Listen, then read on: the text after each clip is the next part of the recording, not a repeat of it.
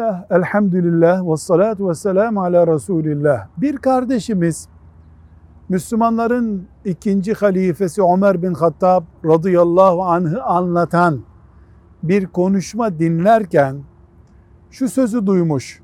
Onun isteği üzerine ayetler indi. Bu söz doğru mudur diyor. Hayır bu söz doğru olmaz.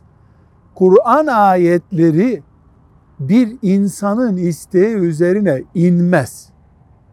Evet, Kur'an-ı Kerim'den bazı ayetler Ömer bin Hattab radıyallahu anh'ın bir konuşması, bir konumu ile bağlantılı olarak indi ama Ömer istediği için değil.